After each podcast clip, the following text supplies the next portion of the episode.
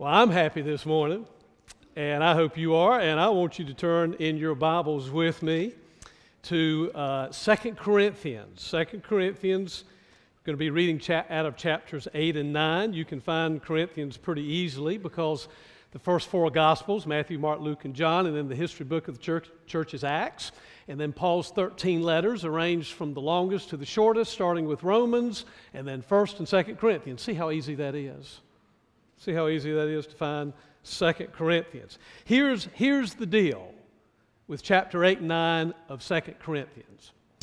Paul is encouraging the church at Corinth to give a love gift directed toward the poor Christians at the mother church of Jerusalem. And they have yet to complete that love offering. And so, what he does, very, um, in a very smart and unique kind of fashion is that he holds up the model of a less well to do congregation. The Macedonians, they're not nearly as wealthy and people of means as the church at Corinth, and he holds them up as a model and, and as an example. And he says, they've already taken this offering. They've already been generous. They've already exceeded far beyond what they can give. So surely now you can complete this gift to the poor folks who are living in the mother church in Jerusalem. Now, I want to put something on the screen because I want you to see that in all of these uh, uh, invitations to give, that Paul never one time uses the word money. It's kind of interesting. He uses the word charis in the Greek, which means grace. It can mean kindness. It can mean a generous gift, freely given. It can be translated an offering. And you see those different verses in chapters 8 and 9. He uses that word grace a whole lot, inviting the church at Corinth to give generously. He uses a Greek word aplotetos, which means generosity, liberality, or sincerity, there in chapter 8 and in chapter 9. And then he also uses a third word, eulogia, which means blessing or benefit, or it can be translated gift or contribution. But it is interesting. Uh, logos, logia means word, and eu, you means good. So eulogia is a good word. It's a blessing. It's something that you send out uh, to people with the idea that you want to, to do something that's meaningful and significant in their life. So I just wanted you to see, you know, the English sometimes doesn't do justice to what I think Paul is trying to do here in this text, which is he never says, give money. But he frames it biblically and theologically as something we do as an act of thanksgiving for the grace that God has given us. So thanks for putting that on the screen. And let's read the text out of, Gen- uh, out of Genesis, out of Second Corinthians, rather, chapter 8, beginning with verse 1. And now, brothers, now he's talking to the church at Corinth, and now, brothers, we want you to know about the grace, the charis, that God has given the Macedonian churches. Out of the most severe trial, their overflowing generosity and their extreme poverty welled up in rich generosity. For I testified that they gave as much as they were able, and even beyond their ability. Entirely on their own, they urgently pleaded with us for the privilege of sharing in this service to the saints. And they did not do as we expected but they gave themselves first to the Lord and then to us in keeping with God's will. So we urged Titus, since he had earlier made a beginning, to bring also to completion this act of grace on your part. You see, the Corinthians haven't completed this love offering that they promised they would do.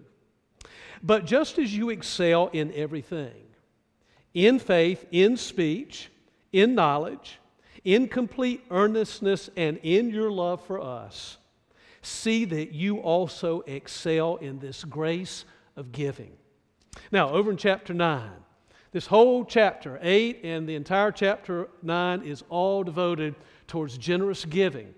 And we're going to pick it up in verse 6 of chapter 9. Remember this Whoever sows sparingly will also reap sparingly, and whoever sows generously will also reap generously.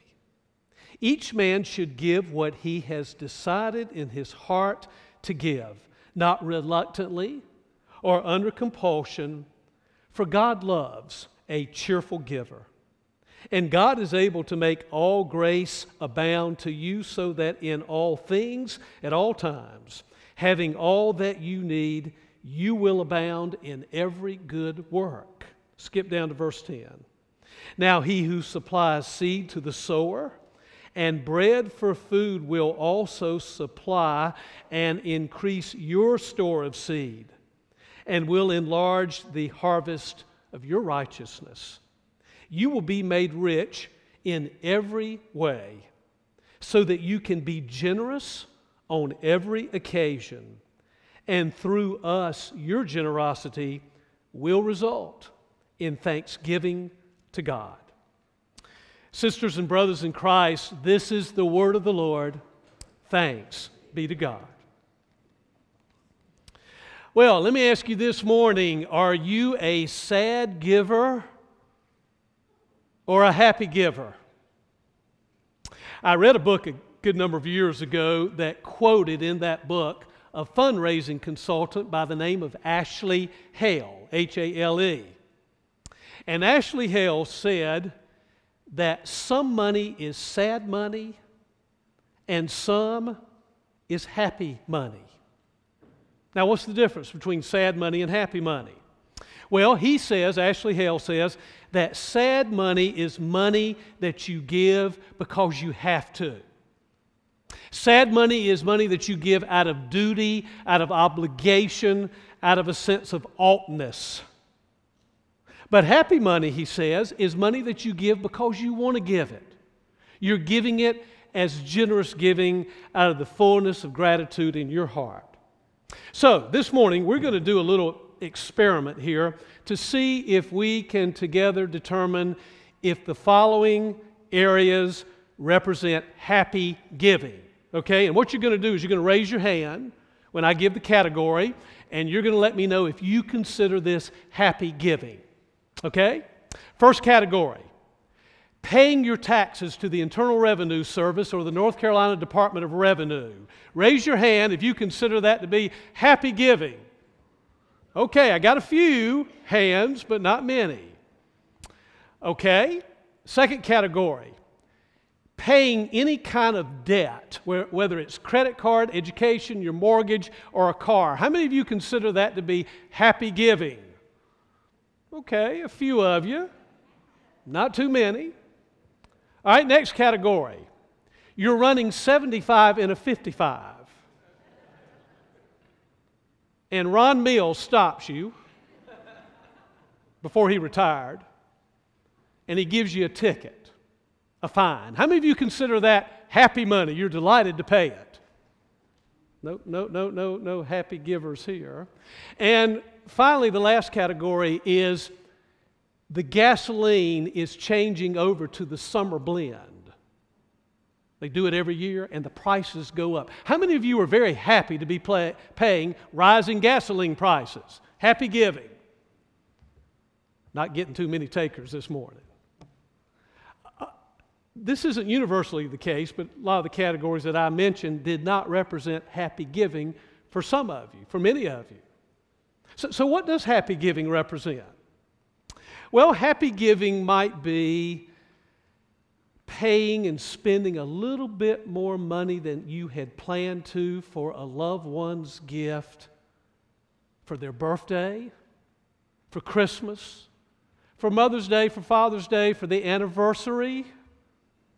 Happy giving? happy giving might include hearing about the two earthquakes that struck Japan two consecutive days and you look on the news and you see the people who suddenly have no home, they don't have adequate food, they don't have adequate water, and your heart is touched and you make a gift towards a disaster relief fund. Happy giving might be something that happened to me a number of years ago when there was a Sunday school class in our church, and at Christmas they had adopted a single mother with a couple of very small children who were still in Pampers. And Leslie and I went out and joined that Sunday school class and bought a bunch of Pampers to give to that mother. And it shouldn't be lost on you, and it probably shouldn't be lost on me that my children were about that age at that time, too. That was happy giving. But Ashley Hale says, as he's quoted in this book, that a lot of our invitations to give, whether it is of our time or our talents or our financial possessions, a lot of the invitations for us to give represent for us sad giving, not happy giving, which is kind of sad, isn't it? Well, you know, in this text this morning, we're challenged to ask the question which one's it going to be for us? Is it going to be happy giving or is it going to be sad giving? Now, I have some news to report to you that's kind of sad. Uh, the not so good news is that it seems that in our world today there might be a little bit more sad giving, at least when it comes to finances, than there is happy giving. Because the fact is that most Christians do not practice the biblical counsel of being a happy or a generous giver. The average Christian, according to the latest statistics, gives approximately 2.3% of his or her income for the work of God's kingdom.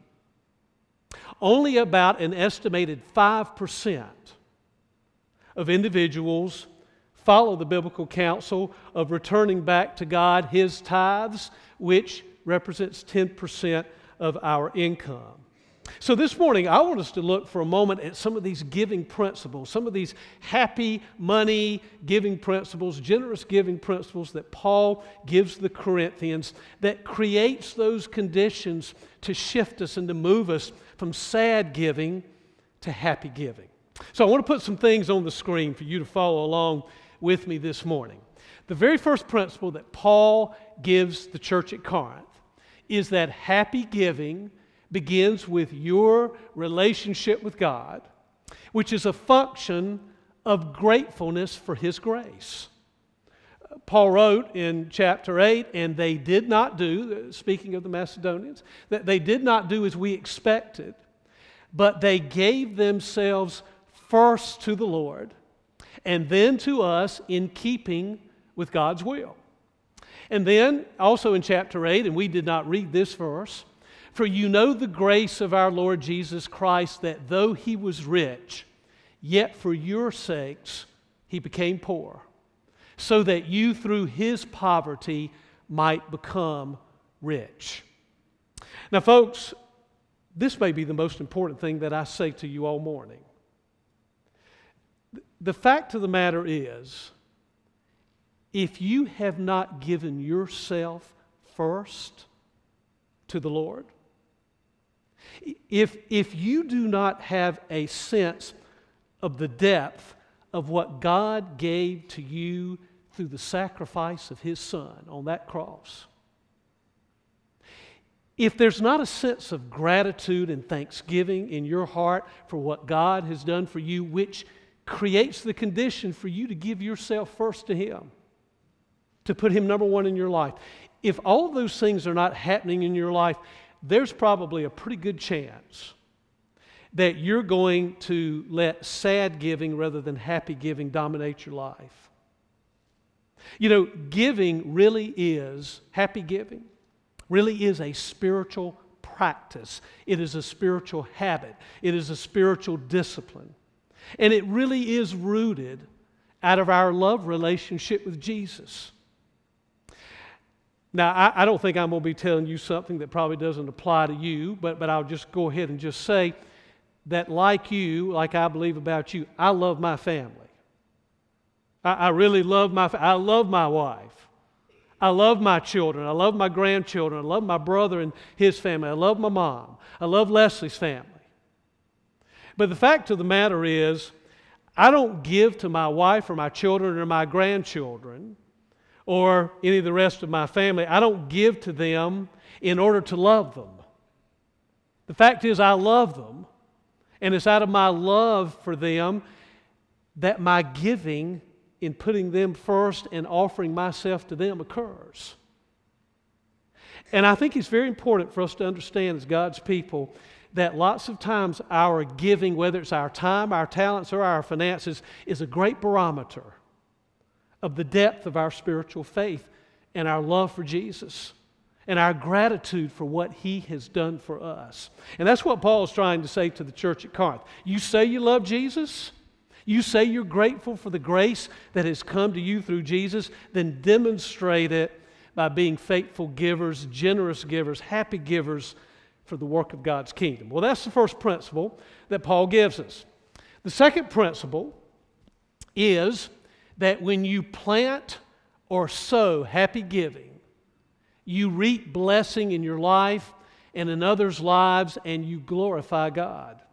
Paul wrote there in chapter 9 remember this whoever sows sparingly will also reap sparingly. And whoever sows generously, or, and that word is that eulogia at that point, whoever sows blessings will also reap blessings. And then in verse 11, we didn't read this verse. You will be made rich in every way so that you can be generous on every occasion, and through us, your generosity will result in thanksgiving to God. I don't know if you saw this 60 Minutes uh, story a couple Sunday nights ago. It was actually a story that had originally aired in October of 2015, and it re aired a couple Sunday nights ago with, with a few updates since the October story originally aired. But it was a story on Make a Wish Foundation. You, have heard of Make a Wish Foundation. And they provide uh, lasting wishes for kids, many of them who have terminal illnesses. That's how the organization originally began. And now they kind of open it up to, uh, to children in a variety of circumstances, trying to give them this wish, you know, that will, will bring some sense of meaning and purpose to their life. And, and it just surveyed, the story surveyed the state of Arkansas and what they are doing in that state with Make a Wish Foundation. There was a little town in Arkansas that they highlighted. It was Harrisburg, Arkansas. Now, you think about a little town, Harrisburg, Arkansas, that has a grand population of 2,000 people. 80% of the 2,000 people, in, or rather 40%, or 800 people of the 2,000 population of Harrisburg, Arkansas, live at or below the poverty level. That little town of 2,000 people raised $25,000 from Make a Wish Foundation. And the, and the 60 Minutes correspondent was interviewing people about why they gave and the joy that it was giving to their life and how they were helping other people.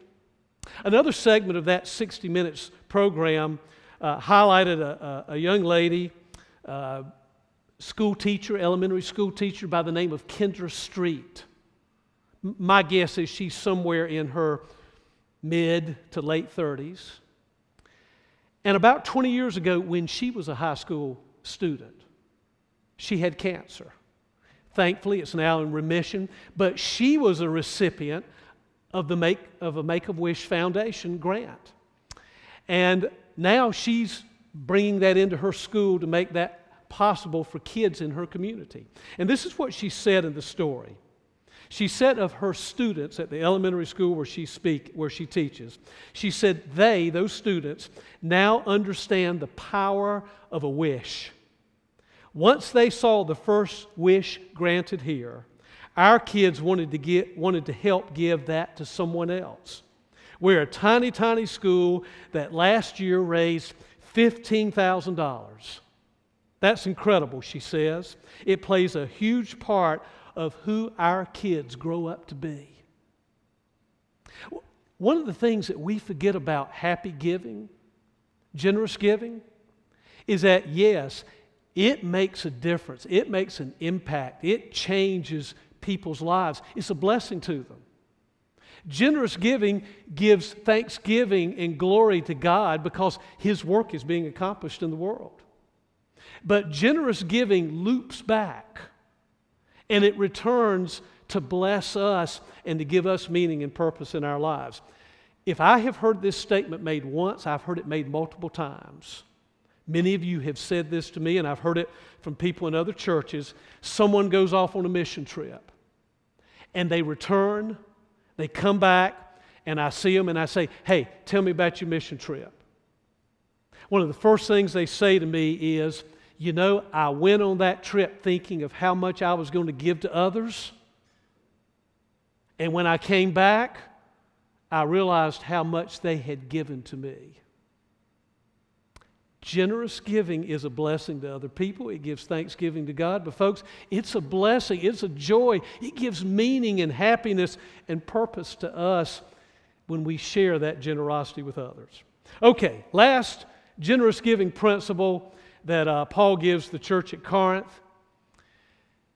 He tells them that happy giving is a choice.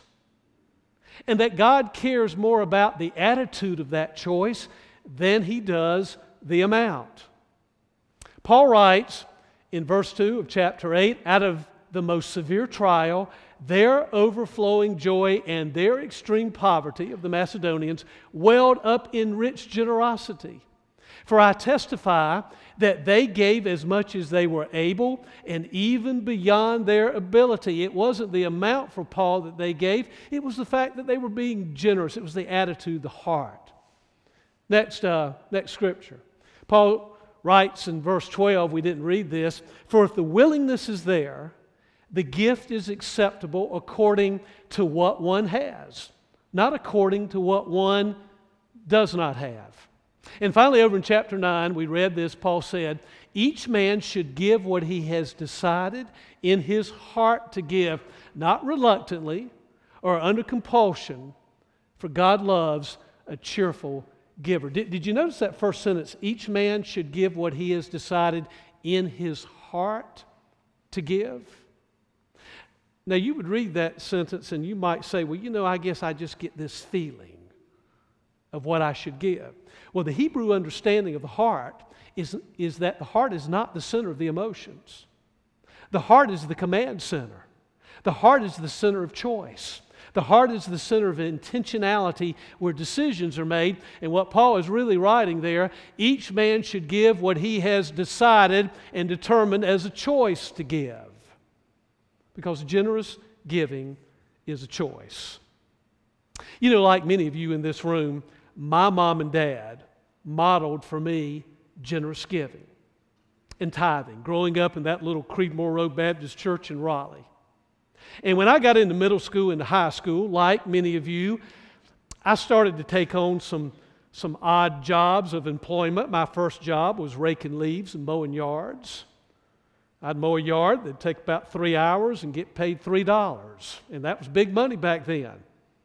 And when I got to be 16 years of age, I got a job at Winn Dixie Grocery Store. Lord have mercy sweeping floors and mopping floors and stocking shelves and bagging groceries. And that was back in the day where you bagged the groceries and put them in the cart and you walked it out to the parking lot. And that particular grocery store had a parking lot that went up. And I always got the customer who parked at the very top end of the parking lot, pushing those you know, that, that card up to the top. And, and, then I drove a Wake County school bus for two years. Two years and a couple of months. That was back in the day when 16 year olds could drive a school bus. And, and, it really is a good decision to let 18 year olds and above. Uh, even though I drove one at 16, I think that's a wise choice to make. And I remember as a school bus driver, I made $1.90 an hour. That was minimum wage. And I drove about 15 hours a week, about 60 hours a month. You can do the math, close to $115, $120 a month. And after taxes, you know, you cleared around $100. And as a 16 year old, I can remember, you know, getting that gross check of $120 or somewhere in that neck of the woods and putting $12 in my offering plate at my church. Because my mom and dad had taught me that, they had modeled that for me. And I'm very much aware, and many of you are too, that Oakmont began as a church with 11 family units, approximately 42 charter members, and all 11 families made the commitment to tithe. And we're the inheritors today of that generous giving commitment. All the ministries and the beautiful facilities and the staff and all the things we do in this community and around the world is a result of that good foundation those charter members laid. But you know, I'm very much aware that not everyone had parents like I had who modeled generous giving for me. I, am aware that people are at different places and times in their spiritual life and in their spiritual growth and maturity. So you may find yourself at that spot, at that place where generous giving has not been a part of your lifestyle. And I want you to know this morning that I understand that sometimes God works with us over a period of time. And so I want to repeat the question that Catherine Carroll asked you a little earlier this morning, and it's one we've been asking each other every Sunday in the month of April. What percentage of my income is God leading me to give for the work of His kingdom? Because you see, all of us are at different places. And what would it mean if, if you're at that 1% spot? What would it mean for you? This is between you and God to make this growth in generous, happy giving and to say, hey, you know, I'm going from 1% to 2% this year, right now. Or, you know, I'm at 4%. I'm going to make that commitment to go to 5%. I'm at 7%. I'm going to make that commitment to go to 8%. What would that commitment look like for you right now? I like that story of a wealthy member of a congregation he had heard about that special project his congregation was doing, and he had made it known that he wanted to make a contribution towards the effort. So, a layperson involved in that special project of the, co- of the congregation made a visit upon the man's invitation to come to his home. And the layperson in the church just kind of laid out to that wealthy individual what that project was about. And the man uh, you know, heard the story of what was happening, was very excited about it, and right on the spot, he wrote a check, handed it to the man, didn't fold it up, didn't put it in an envelope, just handed in the check. And out the door, the lay representative of the church went, heading back to his church. And obviously, the man handed in the check, and he couldn't help but see what was on it, and it was a gift of $500. Driving all the way back to church, that man was just wrestling in his mind. Here is a man of great means, and he was excited about this project, and he said he wanted to be generous, and he's written me a check of $500. I know that he can do so much more than that. He got back to the church, and his pastor was there. And he told the pastor what had happened that the man had just given him the check, hadn't folded it up, hadn't put it in an envelope, just presented it to him. It was $500 and he was grateful for the gift, but he knew this man was a man of means and wealth and that he could do far more than $500. And the pastor said to his lay friend, You know, that man gave all that he could give. You don't need to go back and talk to him about it. And the, the gentleman says, What do you mean he gave all that he could give? He's a man of means and wealth in our community. He can do better than $500. And the pastor said, No, let me clarify. The man gave all that his spirit would let him. And that's the question for you and for me this morning. How much will your spirit let you give. And when you make the gift, is it going to be sad giving or is it going to be happy giving? Let's pray together.